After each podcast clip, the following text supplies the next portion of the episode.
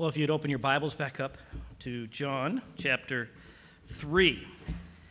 If you haven't been with us, we have been uh, going through a little series on love. We're actually on the last one this week. Next week, we're having our Mission Sunday. Love to have you come along and celebrate with us uh, the missions work of our missionaries and think about how we're on mission together. And then the next week after that, we're starting our series on the life of Joseph, uh, and it should be should be great. But we're finishing up love this week. Our culture tends to think about love in about three main categories. First is kind of the skin deep category, which is just what you hear in your pop culture songs. It's that one minute love of, of eros and sensuous love. Then there's the romantic, sappy love. That's the love of the, the sitcoms and the romantic comedies. It's the kind of love that lasts as long as the situation lasts. And then there's the, the coexist love, the unthinking kind of universal tolerance love. I, I call it the whatever love, whatever. Love you no matter what, even if you're doing something that destroys your life, I love you. It's not something that really cares, it's distant. But the love we have been learning about in the Bible, in this series, love of God has been radically different and deep. It's it's it's about a relational self-giving and an absorbing of, of wrongs and a bearing of burdens and speaking the truth. And it has the staying power of eternity. Last week, we looked at First Thessalonians and the love uh, in the church there, the love of the apostles. And the Apostle Paul described the love there as the love of a nursing mother.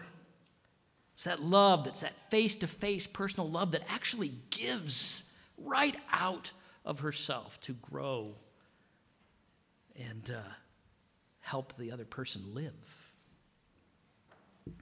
Now, this morning, as we consider love, I thought as we ended this little series, we would end on John three sixteen.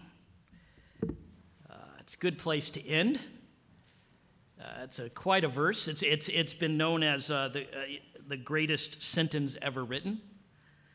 It's the clearest, simple statement of the gospel in all the Bible, and it's arguably the most beloved and well-known verse of all time. Not only is it very popular today, but it was actually one of the key verses, key texts of the Eastern Orthodox liturgy going all the way back to A D four hundred. This verse has shaped the church. This verse has shaped modern evangelicalism, so much so that, you know, you can't watch an N F L football game without seeing this verse in the end of an end zone. If you've watched football, you know what I'm talking about. It's so popular that today, it, I would say it's the only verse that we could recite together just cold, couldn't we? Just like V B S. So that's what we're going to do right now. But we're going to end with the reference, just like V B S. Ready? For God so loved the world that he gave his only Son, that whosoever believes in him should not perish, but have eternal life. John three sixteen. Couldn't do that with any other verse. But here's the thing. There's a little phrase. It's called familiarity breeds contempt. Kids, that means you're that means you're so familiar with something, you know something so well that you don't really think about it anymore. You don't even think about what it means. It's kind of the yeah, yeah, John three sixteen. Well, this morning, what I want us to do is think about this verse. I want us to think about what this verse tells us about God's love, the love that we've received, the love that we're supposed to give as Christians. And the first thing I want us to note about this verse is that it tells us that God's love is really unconditional. I was just going to say unconditional, but I put really in there because it's really unconditional. I want you to underline that. There's a realness to the unconditional nature of God's love that goes beyond how we tend to think. See, we most of us like to think that we're kind of capable of unconditional love.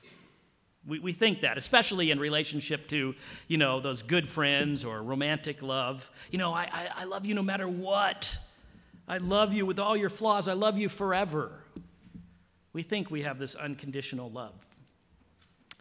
But we really don't. And it, it's uh, one, one place that it's exposed is in our Hallmark cards.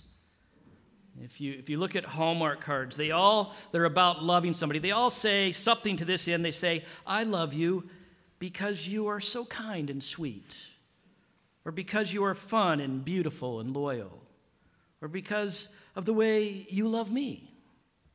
Or they say, I love you for the way you laugh at my jokes, for the way you move and breathe, for the way your eyes sparkle when you're happy. They're nice romantic words, but they're really just lists of the conditions, right? They're lists of the because or the for. They, they give us away. God's love is really, fully, functionally unconditional. There's no because, there's no for. And this is brought out very clearly in this verse by the word world. It says, for God so loved the world. Now, this word tells us two things about the unconditionalness of God's love. First, it tells us the scope of his unconditionalness. The word world seems fairly inclusive, doesn't it? In fact, in the original language, it's the word cosmos. It's, it's speaking of God's universal love for all people. His action in sending his son is an act towards everybody. There is no condition to its scope and bounds. Now, I have to say, there are scholars who want to limit this down and, and say, well, John isn't speaking about God's love for everybody. He's talking about just all God's people, his special people in the, the world. It doesn't really mean everybody. But I would say, no, they're wrong. It means everybody.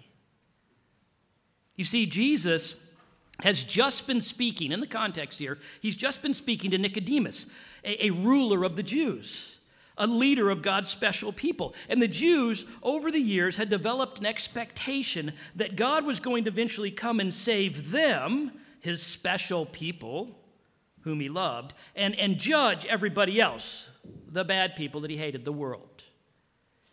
And Jesus is actually correcting that notion here for Nicodemus.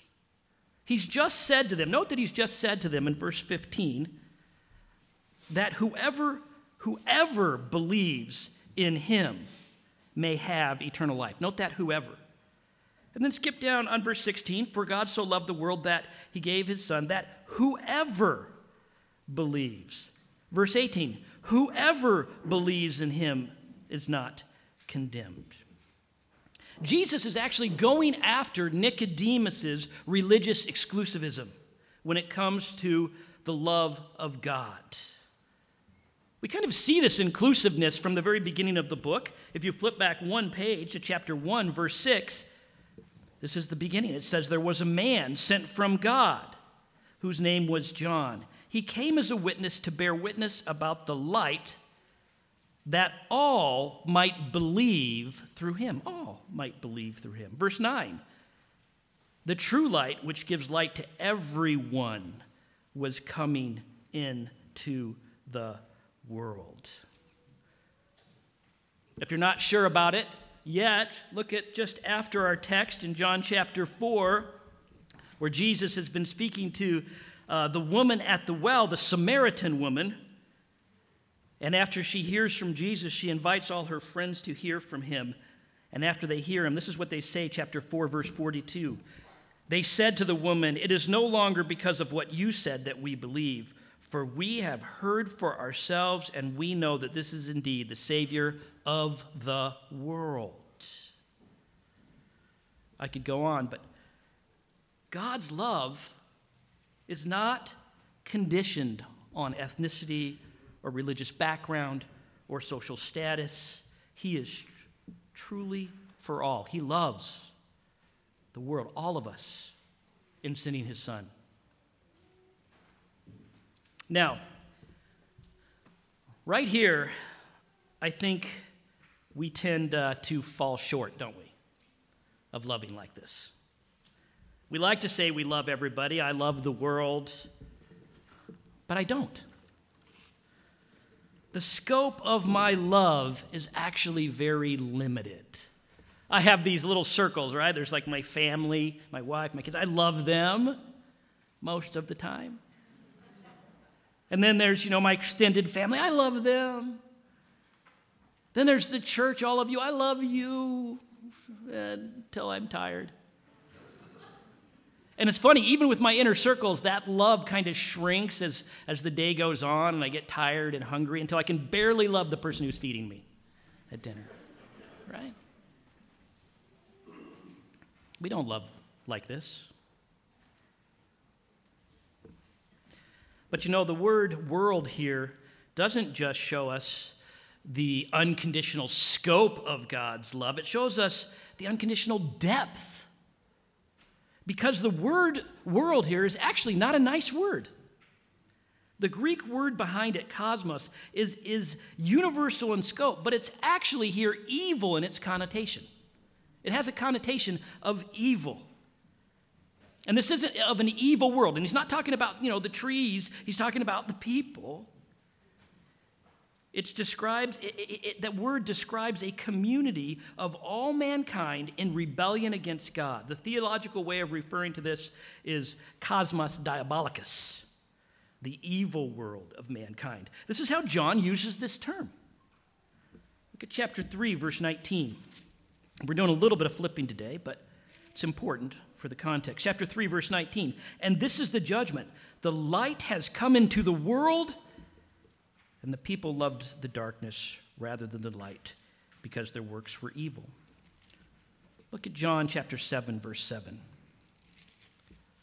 The world cannot hate you, but it hates me because I testify about it that its works are evil.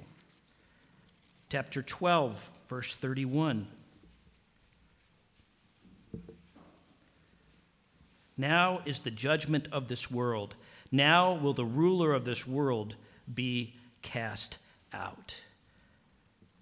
I could go on, but this is how John uses this word. You see, this world, all mankind, everybody, according to John, is set against God because it's our very nature.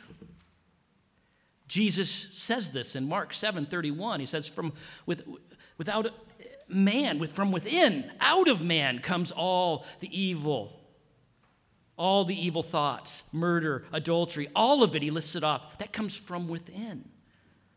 In Romans, Paul says there's no one righteous, not even one. No one seeks after God.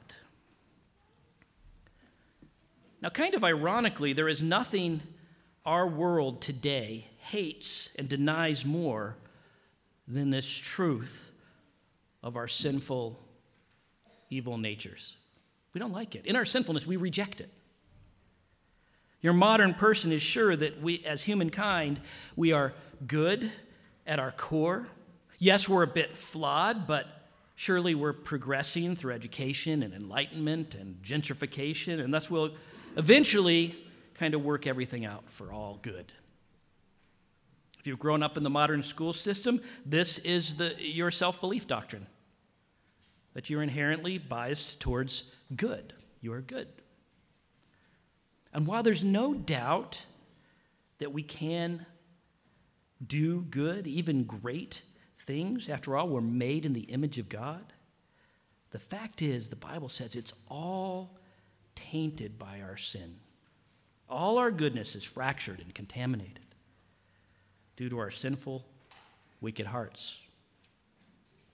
And if you stop and think about it, the evidence for this kind, this stuff is, is kind of overwhelming, right?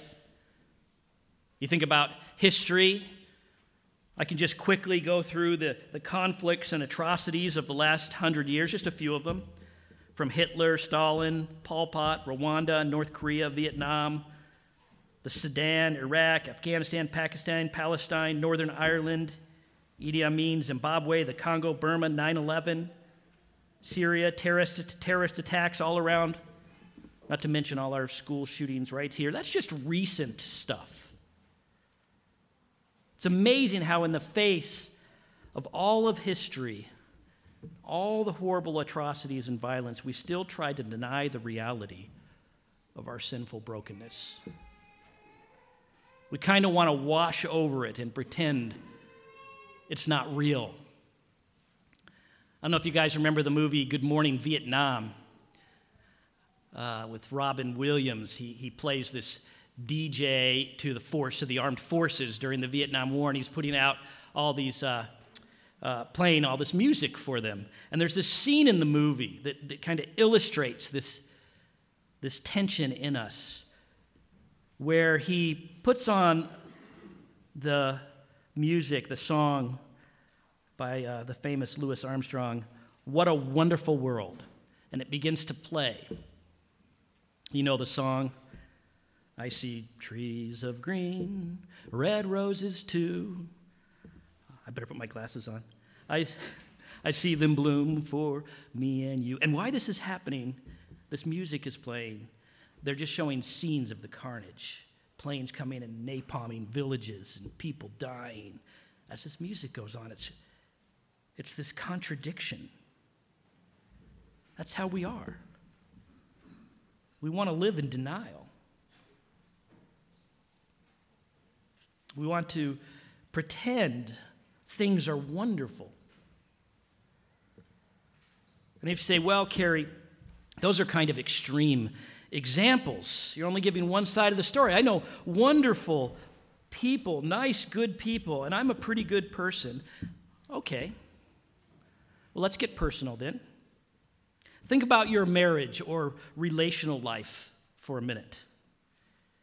You've picked out that one person you think is the, the greatest person you could live with, spend your life with. You find them attractive and beautiful. They even smell good. And you like their personality too. They're the whole package for you. That's why you're with them, and vice versa. Yet often you can barely get along. And sometimes you're just a complete jerk to them, and you know it. And if you don't know it, they know it. One of the little caption I have here is from when I do marriage counseling. It's from a guy named Gary Ricisi. He says this: one of the best wedding gifts God gave you is the, a full-length mirror called your spouse. Had there been a card attached, it would have said, "Here's to helping you discover what you're really like."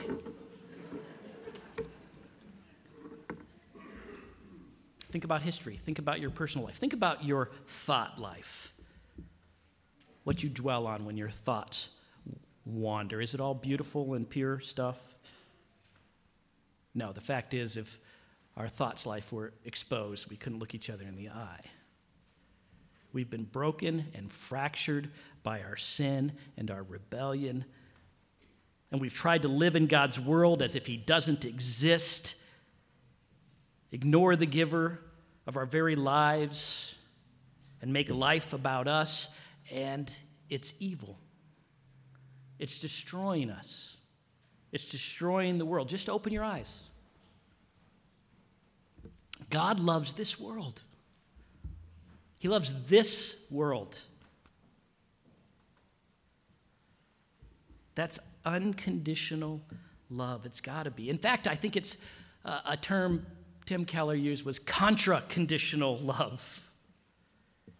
You see, God's hallmark card would start, "I love you, not because, but in spite of." I love you in spite of your hate and your bitterness and your anger and your secret thoughts and perversions and the terrible words that come out of your mouth and your repeated lies and hypocrisy and your ingratitude and selfishness. In fact, I love you even when you treat me like I don't exist and curse my name. Christians, we need to remember that this is the love that we've received. We need to strive to emulate the love of our Father. If we're ever going to kind of be a, a reaching church, a church effective for Christ's kingdom, we need to emulate his love. You see, the truth is, in our sinfulness, we tend, like the Jews, like Nicodemus, like the, the religious elite, to have kind of an exclusivism in our love. We limit our love to certain circles of people that we feel deserve it. And we tend to look on out at the world with, with contempt and fear and withdraw, to wait for God to come and bring down his judgment on all the evil people and save the good ones he loves. Kind of waited out in our, our holy huddle, our little commune. For God so loved the world, everybody, all the wicked, sinful world, which includes us. His love, he loves this world so much that he reaches towards us and enters in with us for our salvation. That's our, our Father. That's Jesus Christ. That's Christian. This should be the movement of our lives towards. And of course, as he does this, does this, as he enters in, he, he takes action, which brings me to the second point about God's love here, and that is, it's truly compassionate. It's not just really unconditional, it's truly compassionate. Again, I think we like to think about our love this way. We think that, that we're compassionate in love, right? I see the, the world relief commercials on T V where there's starving children, or the ones for Operation Smile with the disfigured faces of these little babies, and I can hardly watch. I get teary. It upsets me because I'm compassionate, right? I saw a movie with my family, I think it was called The Impossible, in which a boy is desperately trying to save his mother from drowning in a tsunami, and I could relate. I wanted to save my mom because I'm compassionate, right? Well, that's not really compassion. It's empathy, maybe. But compassion goes a lot farther. The word literally means to suffer along with. It's to realize someone's suffering in such an intimate way that you actually take it on. You enter into their reality. Notice the word perish in our text today. For God so loved the world that he gave his only Son, that whoever believes in him should not perish, but have eternal life. Here's the start of God's compassion. The reality that drives his compassionate action towards us. This is the start. Perish. We are heading for destruction because we've cut ourselves off from him who is our life. He created our life. He sustains. We've rejected him. And because of that, the Bible says we are perishing. We are dying. Like, think think, think of a, a branch cut off a tree. It looks good. You hold it up. It's still green. It looks beautiful. But it's cut off from its life. It's as dying, and it's as good as dead. That's us. And we're under God's judgment. It's interesting that the judgment that we're under actually fits the crime. We've ignored God, wanted nothing to do with him, and he knows that's what will happen in our deaths, that we will be cut off from him, from his holy presence in our sin forever. We will get our heart's desire, deservedly and rightly. And he knows what this means, this separation, this perishing. That means the, the absence of anything good forever, because all good is from him. He calls it hell. Jesus warns people about it in the most graphic language. Jesus himself says, if your eye is leading you there, cut it out. If your hand is, cut it off. Better to lose it in this life than to go into hell with two good limbs. It's a place where the flame never quenches. Why would Jesus speak that way? Because he knows it's real. He knows we are perishing and heading for a horrific eternity. You see, when people joke around that they're going to go on the highway to hell and party, it's because they don't know what Jesus knows. Jesus knows the truth. He knows we are perishing, and it drives him to a love that more than feels for us, but a love that enters in, that moves towards us and engages our situation and suffers with us, suffers for us. Compassionate love. This is so important for us to get. Our God's incredible love is, is driven by his sure knowledge of the consequence of our sin that's coming. He desperately wants none of us to ever experience it. He feels it deep in his being, and he's moved to true compassion. He steps in in radical self-giving action. But before we look at that action, I just want to ask us as Christians, do we believe this? Do we believe the world is perishing? See, we'll never be motivated to love like our God does, to love unconditionally, to love compassionately, if we don't get a hold of this reality. We say we, we want to be an evangelistic church that reaches out with the gospel. We say we want to have, have this driven love for others in our personal lives. But it will always be weak and anemic if we don't grasp and keep before us this reality. The people are perishing. It's so easy to forget. As we look out at the world of people that seem fine, they're just busy going about their lives, seem like they're flourishing.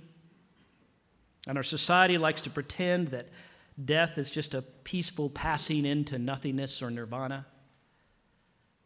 And we can get caught up in our narrow tunnel vision, which all we can, you know, we can't see neither heaven or, or hell. We can only see kind of what's right in front of us, the task of the day, so that we go about our lives like everybody else, like everything's going to be fine. And that mindset, love, compassionate love, love that takes action, withers to almost nothing. People are perishing. Do we believe it? Do we live in this reality? Jesus did. It drove him not only to enter into our corrupt world of sin and suffering, but it drove him to the cross. For God so loved the world that he gave his only Son.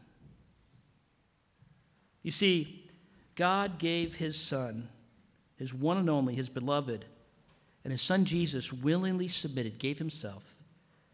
Jesus entered into our suffering and judgment, true compassion. In fact, at the cross, he took on himself all, the Bible says, the wickedness and evil of all mankind for all time and all history. When Rico Tice was here, the guy that was in the video, he was here once and preached here.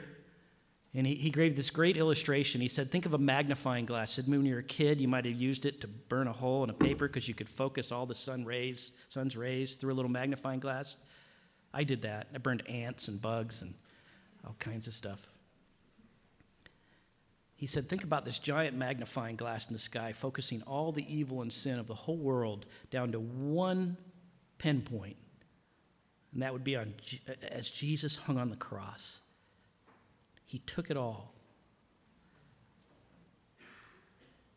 He died for us. He took our death and our hell, the very fiery judgment of God that we deserve. It's a love that really goes beyond compassion because he didn't just come alongside us. He stepped in for us. Why? That we may not perish but have eternal life. Life with the Father forever. Life with everything good thing and no sin or evil. Life the way it was meant to be. No one has to perish because Jesus perished for us. Which brings me to the final point about God's love. I think we see in this verse, it's not just really, really unconditional and truly compassionate, it's also very compelling. Notice the word believe in the text. It's actually stated five times in the span of three verses from fourteen to eighteen. It says, as Moses, lift, verse fourteen, as Moses lifted up the serpent in the wilderness, wilderness, so must the Son of Man be lifted up, that's Jesus on the cross, that whoever believes in him may have eternal life. For God so loved the world that he gave his only Son, that whoever believes in him should not perish, but have eternal life. Verse eighteen, whoever believes in him is not condemned, but whoever does not believe is condemned already because he has not believed in the name of the only Son of God.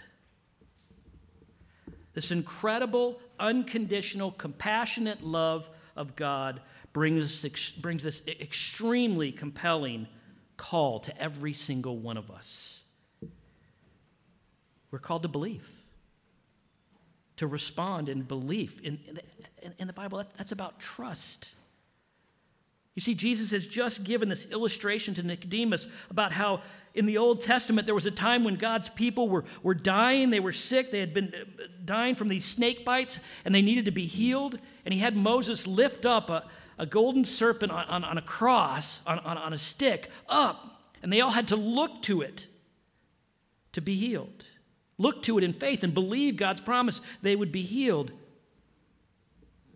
And so he says now, in a similar way, we must look to Jesus as he's lifted up on the cross.